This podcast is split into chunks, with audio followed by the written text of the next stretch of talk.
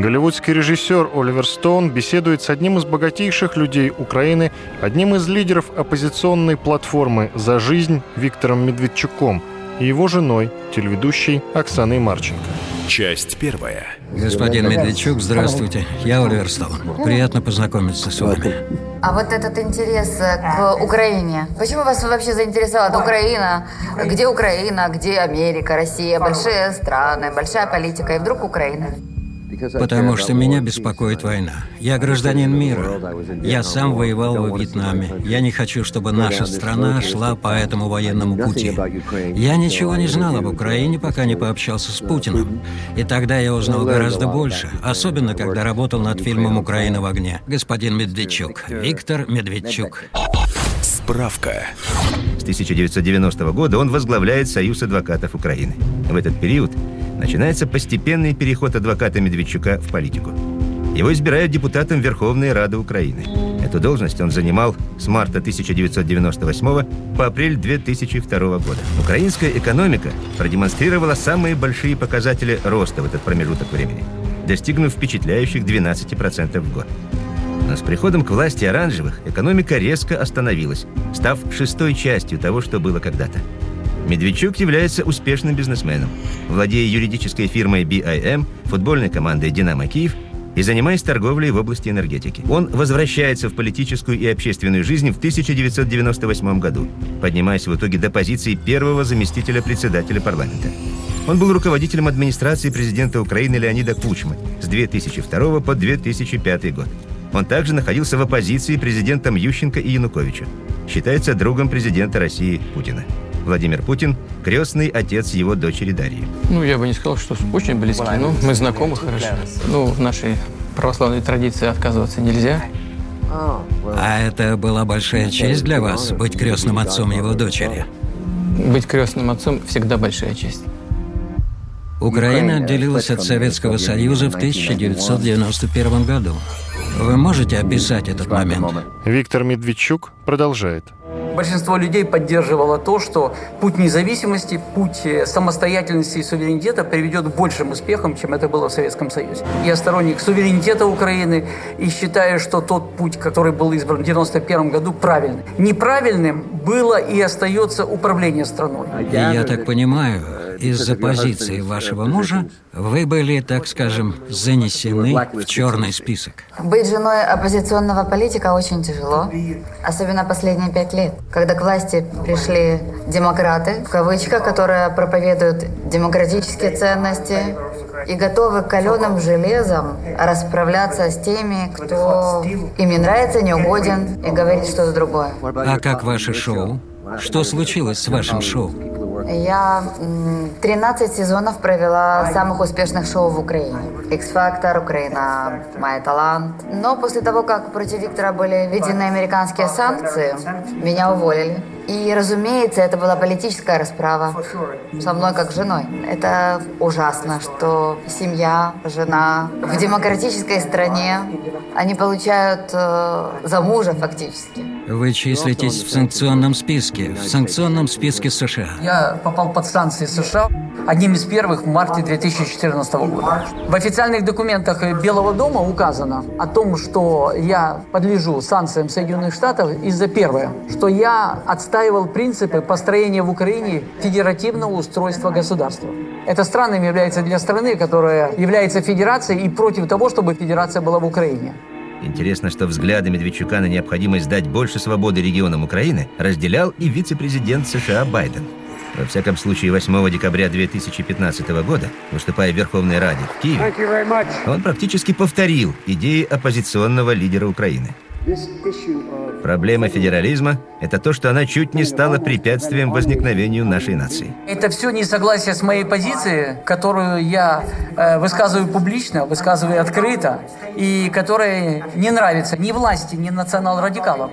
Я сначала очень сильно боялась. Это было ужасно, это которое тебя поглощает это чувство. Я просила Виктора, давай уедем. Сотни тысяч украинцев уехали, талантливых, перспективных. Но Виктор сказал, куда мы уедем? Это моя страна, это моя родина, это мой дом. Я могу кому-то не нравиться.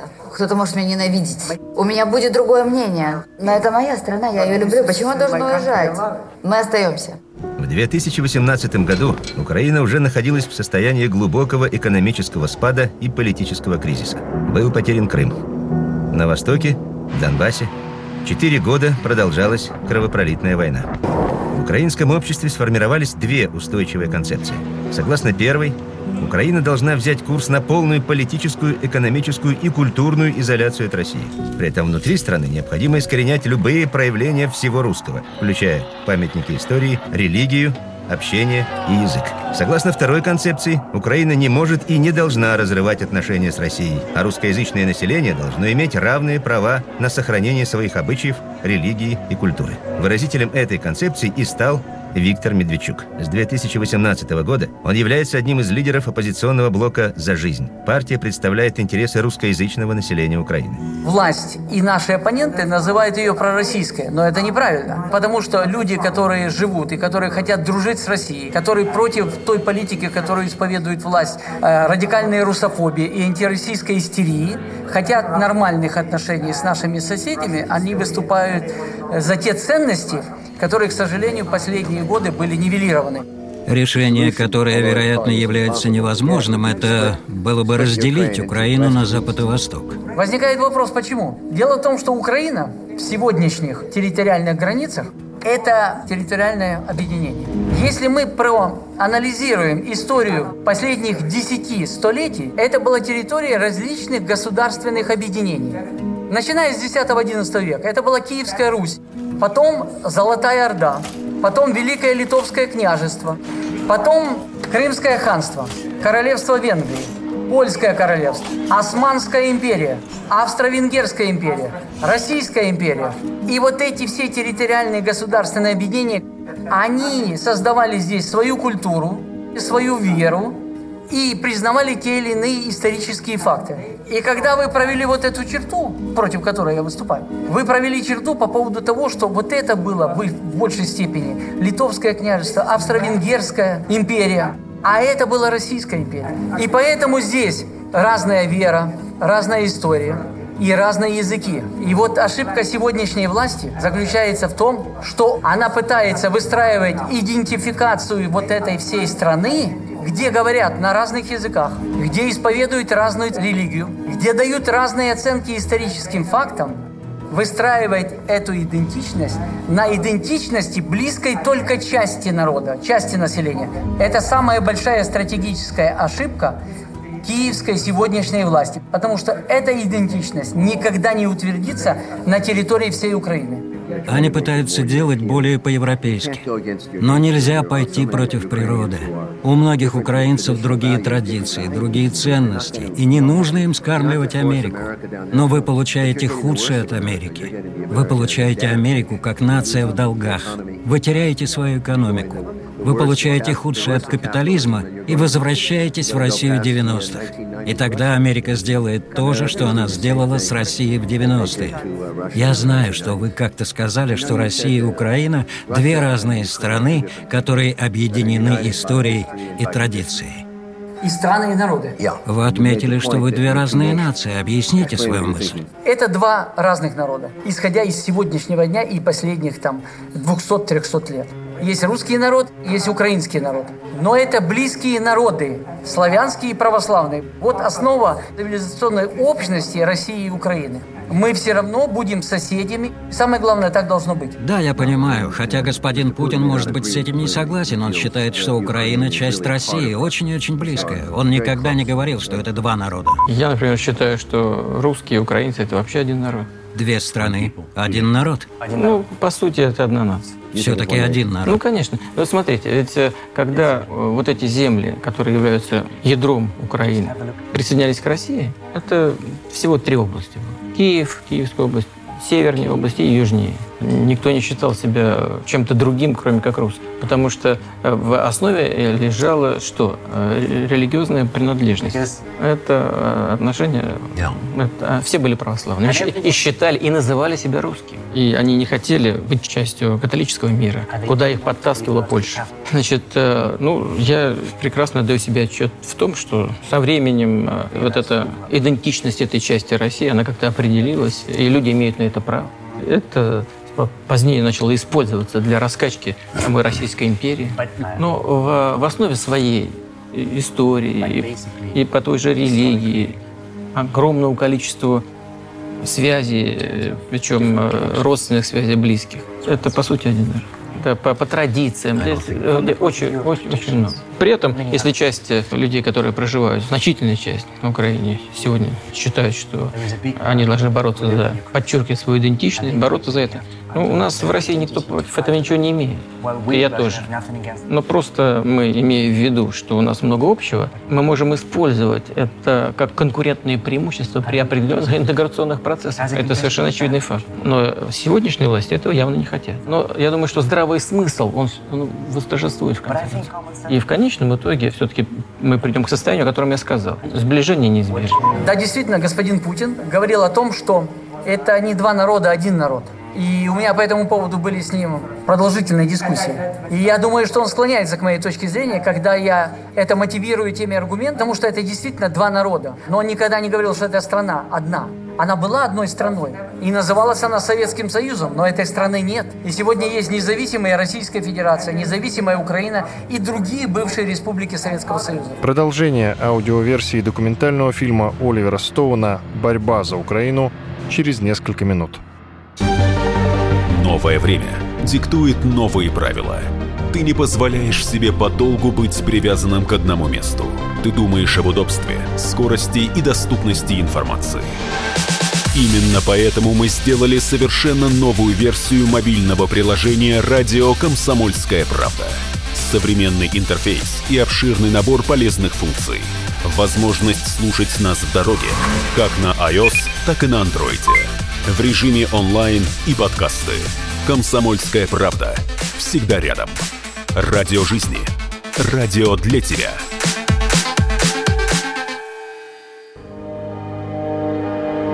Оливер Стоун беседует с одним из богатейших людей Украины, одним из лидеров оппозиционной платформы «За жизнь» Виктором Медведчуком и его женой, телеведущей Оксаной Марченко – Речь идет о событиях на Майдане в 2014 году. Часть вторая то как человек, который что-то понимает в юриспруденции и в расследовании уголовных дел, могу сказать, что это фактически останется неразрешенным.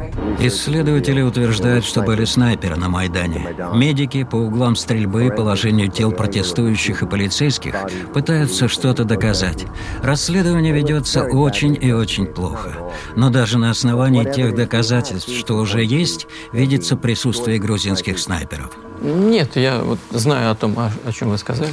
Вот, знаю о том, что действовавшие тогда власти во главе с президентом Януковичем не использовали армию и не были заинтересованы в том, чтобы давать хоть какой-то повод для действий силового характера со стороны оппозиции. И как мне неоднократно говорил э, господин Янукович, у него даже в голове не укладывалось применить э, силу против гражданского населения, даже против э, тех людей, которые уже взяли в руки оружие. Вот я, я полностью исключаю, что это он мог сделать. А вот э, те, кто искали повод для госпереворота, те, конечно, вполне могли. Те события, которые произошли на Майдане, которые начались в конце ноября и закончились 21-22 февраля уже 2014 года, они во многом были предопределены как элемент и сегмент внешнего управления, которое было после этого фактически введено Вашингтоном в Украине.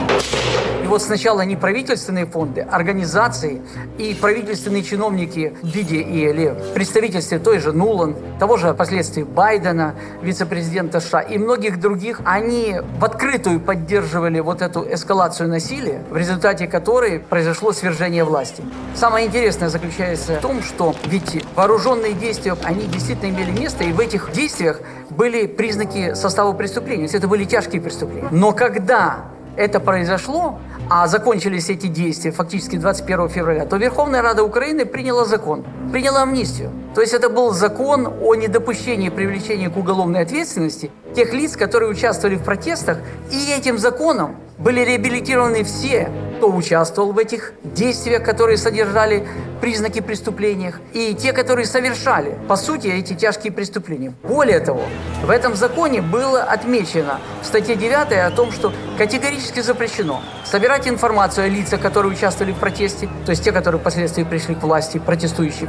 Мы понимаем, что как раз свержение власти произошло вооруженным путем, но никто за это ответственности не понес и уже не понесет, потому что было принято по этому поводу законодательное решение. Группа националистов сожгла вашу виллу. Да, нет, это было в 2014 году, в феврале месяце, как раз в разгар событий на Майдане. Да, но кто же поджег? Это все несогласие с моей позицией, которую я э, высказываю публично, высказываю открыто, и которая не нравится ни власти, ни национал-радикалам. Вы знаете, э, это связано с теми процессами, которые вот были в течение этих четырех лет.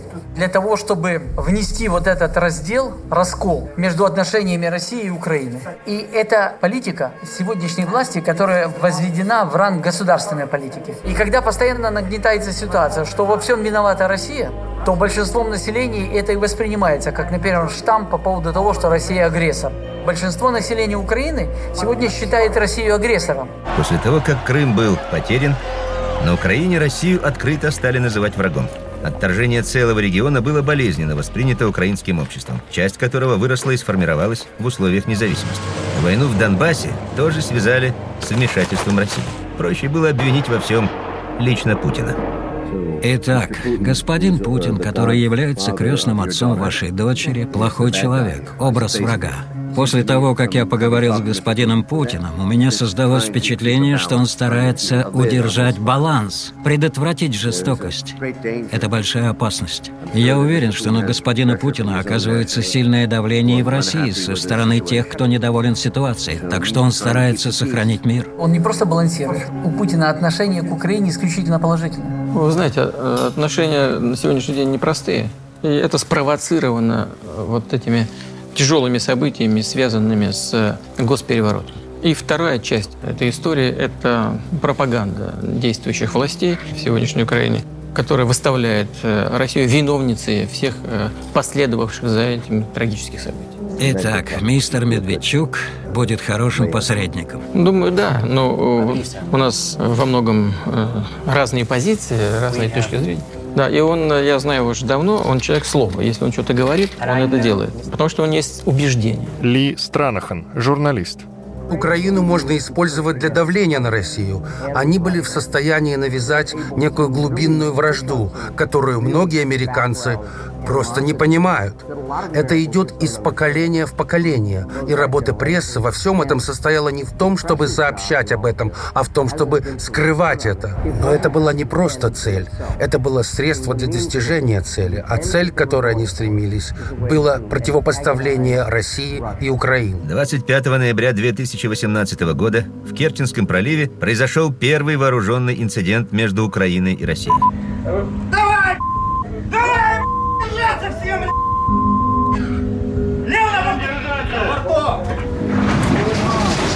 Конфликт мог легко перерасти в крупномасштабные боевые действия. Украинские военные корабли попытались войти в акваторию Азовского моря, нарушив по версии России государственную морскую границу. Украинская сторона утверждает, что ее корабли находились в нейтральных водах. В ходе конфликта российские пограничники действовали жестко и применили оружие. Корабли Украины были задержаны, а экипажи арестованы. Я не видел вас со времени Керченского инцидента. Что вы думаете по этому поводу? Бывший президент, господин Порошенко, устроил эту провокацию специально в ходе предвыборной кампании. Знал, что его на востоке, на юге страны не поддержат избирать. Вот, использовал эту провокацию, чтобы для нагнетания обстановки, а потом введения там особого положения. У меня есть основания полагать, что он хотел вообще ввести э, особое положение по всей стране. А может быть, отложить выборы в этой связи. Хотелось во что бы не стал удержать власть. И, и, и искал любые средства для того, чтобы э, эту идею реализовать. Элемент агонии правящего режима. Мне жалко Украину. Я не совсем понимаю все эти силы, которые привели к разделению, этой поляризации страны. С американской точки зрения это просто кнопка, рычаг для того, чтобы раздразнить русских и держать их на крючке. Поэтому на месте любого гражданина любой страны я бы переживал, что США используют эту ситуацию с Украиной в любой момент для перехода к реальной войне. Вы думаете, что это спланировано? Люди с Уолл-стрит и западные политики? Что они хотят сделать из Украины свалку? Вы знаете, я даже не думаю, я в этом уверен. На момент распада Советского Союза многие эксперты вполне обоснованно включали Украину в десятку наиболее развитых стран мира. Стартовые позиции независимой Украины впечатляли. Треть всей промышленности СССР. Самое большое в мире черноморское пароходство. Ракетная, авиационная и космическая промышленность. В итоге, после разрыва экономических связей с Россией, Украина совершила антирекорд – за годы независимости ее экономика сократилась на треть опередив в этом беднейшие страны мира. Окей, что происходит? Люди с Уолл-стрита зарабатывают деньги на этом. Украина становится мусорной облигацией. Торгуют будущим страны на фондовом рынке. Украина еще в составе Советского Союза была самой крупной республикой по производству локомотивов и тепловозов. Деиндустриализация в Украине привела к тому, что мы теперь начали закупать эти тепловозы в Соединенных Штатах Америки. Кому это выгодно, господин Стал? Кто сегодня лоббирует методами, влияющими на экономическую интеграцию на вопросы реализации своей продукции. ВПК, военно-промышленный комплекс. Он приносил когда-то в бюджет до 3 миллиардов долларов ежегодно. Сегодня большинство предприятий закрыто.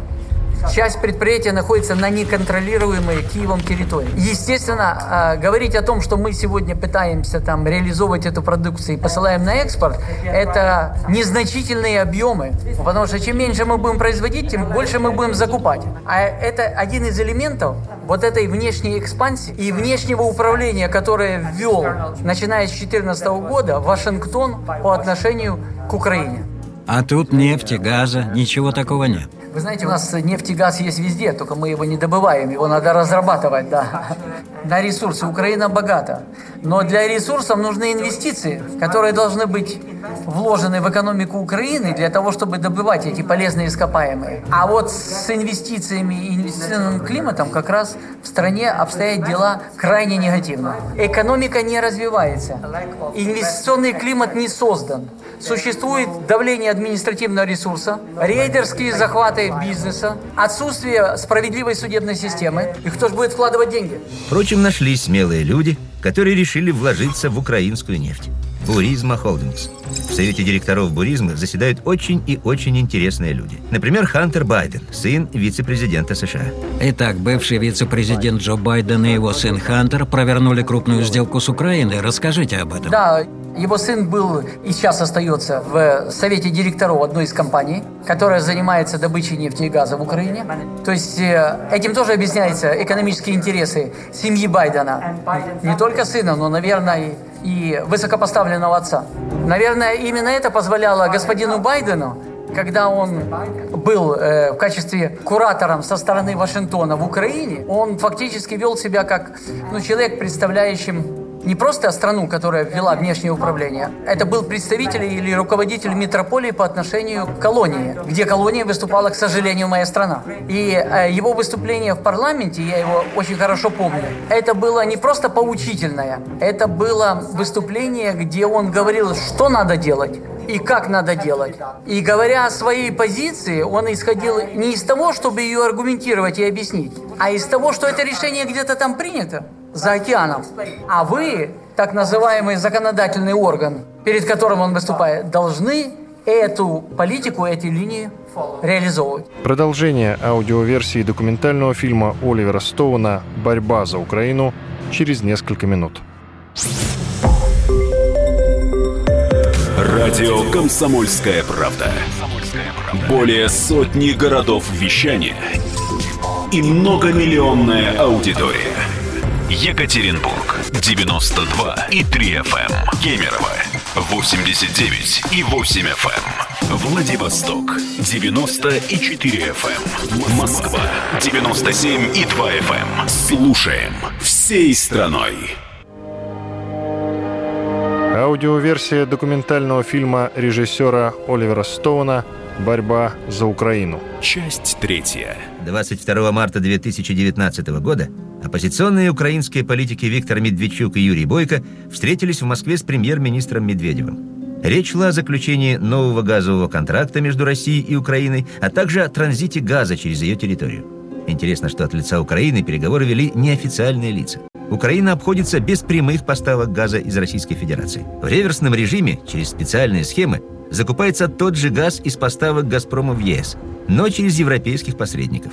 В результате за 4 года цена газа для населения выросла на 1079%. Потом началась двусторонняя экономическая война. Дело в том, что Украина присоединилась к санкциям Евросоюза в отношении России. И Россия ввела контрсанкции против Украины. И это нанесло еще один сокрушительный удар по экономическим возможностям реализации производства Украины на рынках России и стран СНГ. А замещение этим рынком Украина, к сожалению, не нашла. Я вам хочу сказать, что наравне с деиндустриализацией у нас идет еще процесс, который власть и наши СМИ не замечает. Это еще один процесс, он называется деинтеллектуализация.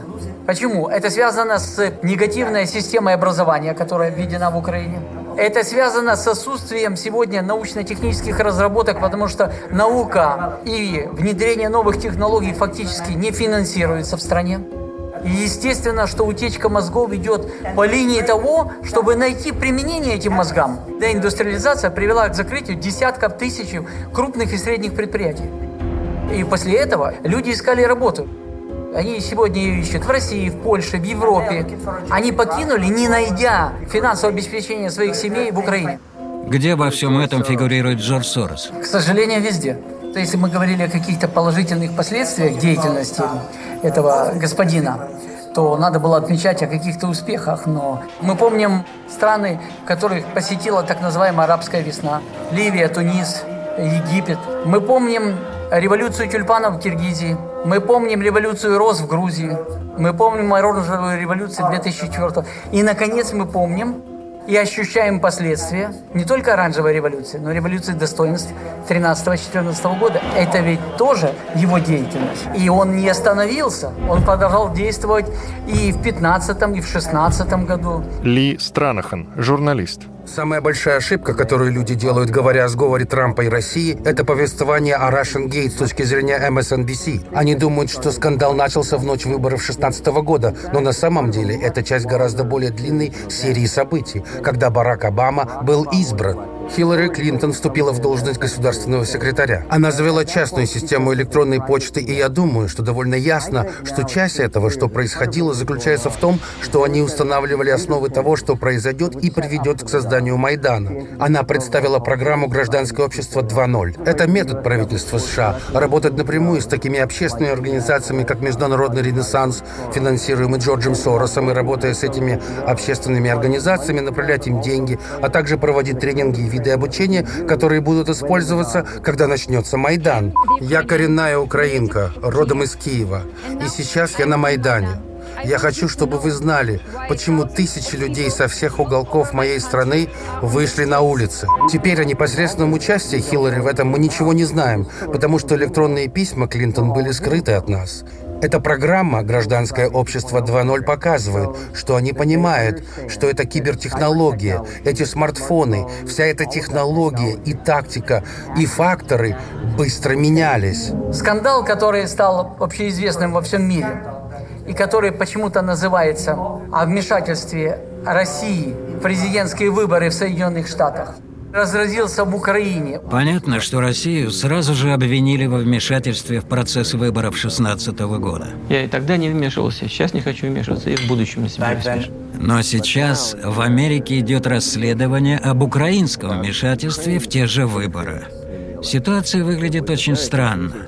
Порошенко всегда поддерживал администрацию Клинтон против Трампа. Ну да, здесь секрета никакого нет. Вы считаете, что вмешательство было? Ну, я не думаю, что это можно трактовать как вмешательство со стороны украинского государства.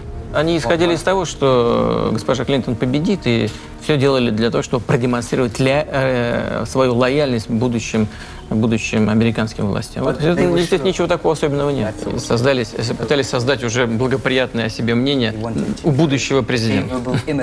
Поэтому они позволяли себе нелицеприятные выражения в отношении Трампа и, и всячески поддерживали демократов. Это никакой здесь секрета никакого нет. Это, они же они почти публично действовали.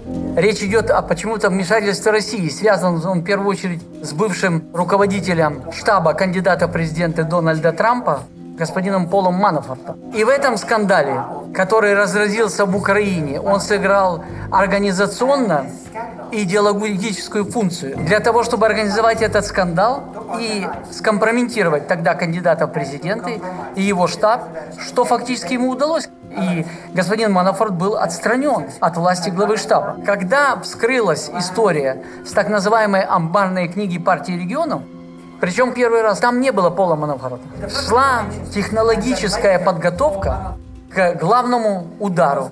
Потому что все это делалось только с одной целью. Это нанести удар по кандидату в президенты Дональду Трампу. И это удалось. Манафорт был отстранен от руководства штабом, тогда еще кандидата в президенты.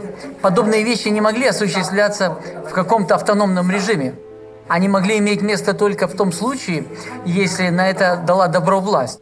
Поэтому эти действия нельзя расценивать иначе, как вмешательство. Тем более вмешательство как термин, который очень популярный. Вот мы говорим, если опять э, хотите вернуться к выборам США, ну слушайте, огромная страна, да, огромный народ. Да. Со своими собственными проблемами со своими представлениями о том, что хорошо, что такое плохо, с пониманием того, что для среднего класса за предыдущие несколько лет, там, 10 лет, допустим, при огромном росте благосостояния правящего класса и, и богатых людей, для среднего класса ничего не поменялось в лучшую сторону. И именно это обстоятельство поняли те, кто вел предвыборную кампанию господина Трампа, и он сам понял. И он отработал на, это, на этой площадке. И какие бы наши блогеры, я не знаю, кто там, кто работает в интернете, э, как бы не высказывали свою точку зрения по поводу ситуации в США, это не могло сыграть ключевую решающую роль. Это чушь собачья. Просто о нем говорят в большей части, когда речь идет о вмешательстве в выборы президента США со стороны России. Но в данном случае даже суд установил о том, что эти действия были неправомерны, которые влияли на избирательный процесс. И я уверен, что за этим тоже стоит господин Сорос. Потому что это команда демократов, Нуланд, Сорос, Байден в угоду интересам Хиллари Клинтон делали все для того, чтобы не дать возможность избраться господину Трампа на выборах 2016 года. Ли Странахан, журналист. В течение лета 2016 года Виктория Нуланд оповещалась Кристофером Стилом. В начале 2018 года Виктория Нуланд призналась, что ее информирован Кристофер Стил. Во время украинского кризиса 14 и 15 годов у Криса Стила было несколько коммерческих клиентов, которые спрашивали его о том, что происходит в России, что происходит в Украине. Почему? Хорошо, моя версия, что они были обеспокоены. Они хотели опередить репортаж и объяснить, почему.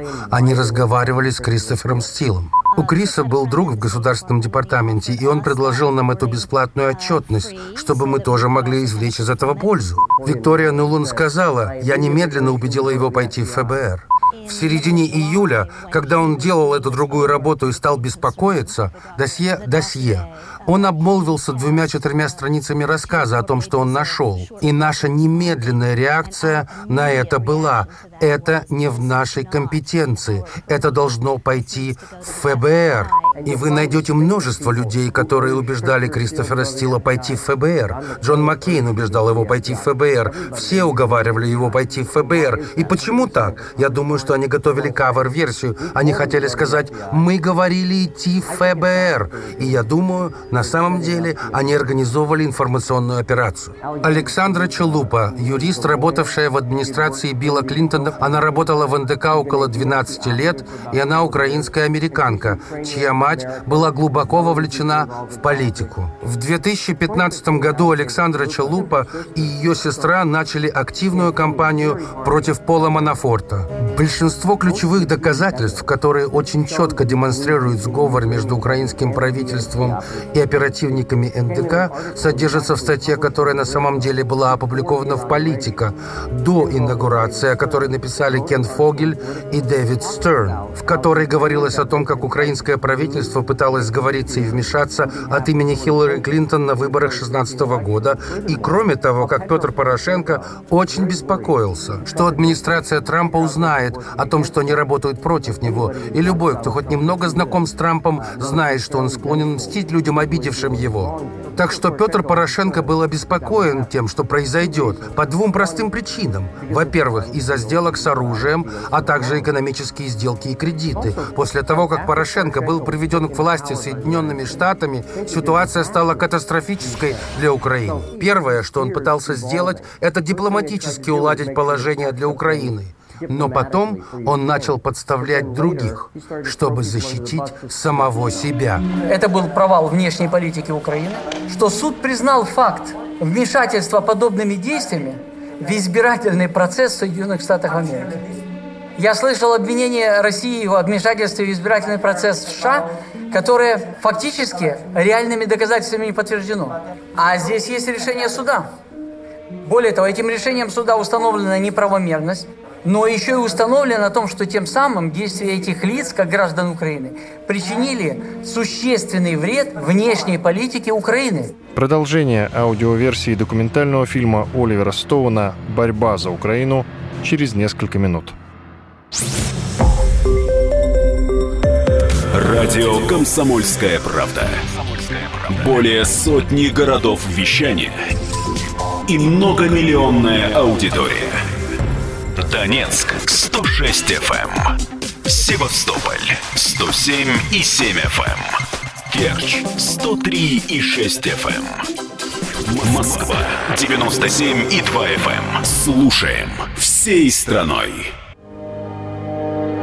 Аудиоверсия документального фильма режиссера Оливера Стоуна Борьба за Украину. Часть четвертая. Ли Странахан, журналист. Теперь Кен Фогель и Стерн из «Политика», они узнают о том факте, что украинское правительство вступило в сговор с НДК, чтобы вмешаться от имени Хиллари Клинтон. И это имейлы от Челупы, оперативника НДК, Луису Миранде, директору НДК. Теперь позвольте мне описать, почему Луис Миранда важен, очень важен. Компания Хиллари Клинтон фактически захватила НДК еще в 2015 2015 году. Поэтому, когда вы видите, что Александра Челупа отчитывается непосредственно перед Луисом Мирандой, это означает, что она отчитывается перед самой компанией Клинтон. И в этом письме Александра Челупа хвастается, что она договорилась рассказать о Поле Манафорте и что она собирается заставить украинских журналистов вернуться и найти на него компромат. Теперь это полностью нарушает то, что должны делать сотрудники открытого мира. Фонд «Открытый мир» является частью библиотеки Конгресса. Они не должны участвовать в вопросах выборов и политики. Из фонда «Открытый мир» сообщили, что они фактически предупредили Александру Чалупу не делай этого. Другим важным фактом является то, что Челупа рассказывает, что она была с репортером Майклом Йосиков. Майкл Йосиков является легендарным в Вашингтоне. Он известен как мощный журналист-расследователь, который работал над историей Моники Левински. И он общается с Александрой Челупой на протяжении всех выборов 2016 года. Фактически прямо перед выборами. Когда все думали, что Хиллари Клинтон собирается победить, он публикует статью, в которой называется называет Александру Челупу одной из самых важных людей на выборах 2016 года. Эти журналисты были выбраны посольством в Киеве. Другими словами, эти журналисты были отобраны и отправлены Государственным департаментом США. И это часть доказательства того, что Государственный департамент был вовлечен на самом глубоком уровне в этот избирательный сговор и вмешательство. В декабре 2018 года в Киевском суде Лещенко и глава НАБУ были осуждены за вмешательство в выборы США. И одним из подозреваемых в этом деле был сам Петр Порошенко. Порошенко был так обеспокоен тем, что администрация Трампа повесит что-то на него, что сам начал подставлять Лещенко и Набу. И это был неверный шаг. Он не хотел, чтобы администрация Трампа понимала его причастность. Трамп предоставил возможность Порошенко оказаться перед камерами. Трампу не нравился Порошенко. Почему не нравился? Ну, вы знаете, ну, я думаю, что в первую очередь потому, что у Порошенко была своя позиция во время избирательной кампании в США. Он ведь поддерживал Хиллари Клинтон, причем он делал это открыто, потому что посол Украины в Соединенных Штатах, господин Чалый, в открытую поддерживал демократов, представителя демократов. Господин Яценюк, о котором мы вспоминали, прямо говорил, и э, в этих словах оценках Трампа были оскорбления. Он заявлял о том, что Соединенные Штаты как страна, как могущественная страна, заслуживает на то, чтобы иметь умного, интеллектуально развитого президента. То есть, другими словами, он сомневался в этих качествах, как присущих господину Трампу. Господин Аваков, представитель этой же партии Яценюка, министр внутренних дел, заявлял о том, что Трамп маргинальный политик. И вот это все вместе означало одностороннюю позицию Украины на выборах в Соединенных Штатах Америки. Чего точно не должна делать любая страна в мире. И когда господин Дональд Трамп выиграл выборы, то для киевской власти это был шок. И для тех лиц, которых я перечислил. Потому что они были уверены, что эта победа никогда не состоится. И я думаю, что если это правда, то, что вы говорите о том, что Трамп плохо относится к господину Порошенко, то этому были реальные основания. Рудольф Джулиани, доверенное лицо Дональда Трампа. И я случайно обнаружил эту информацию, расследуя украинский сговор с демократами, чтобы повлиять на выборы.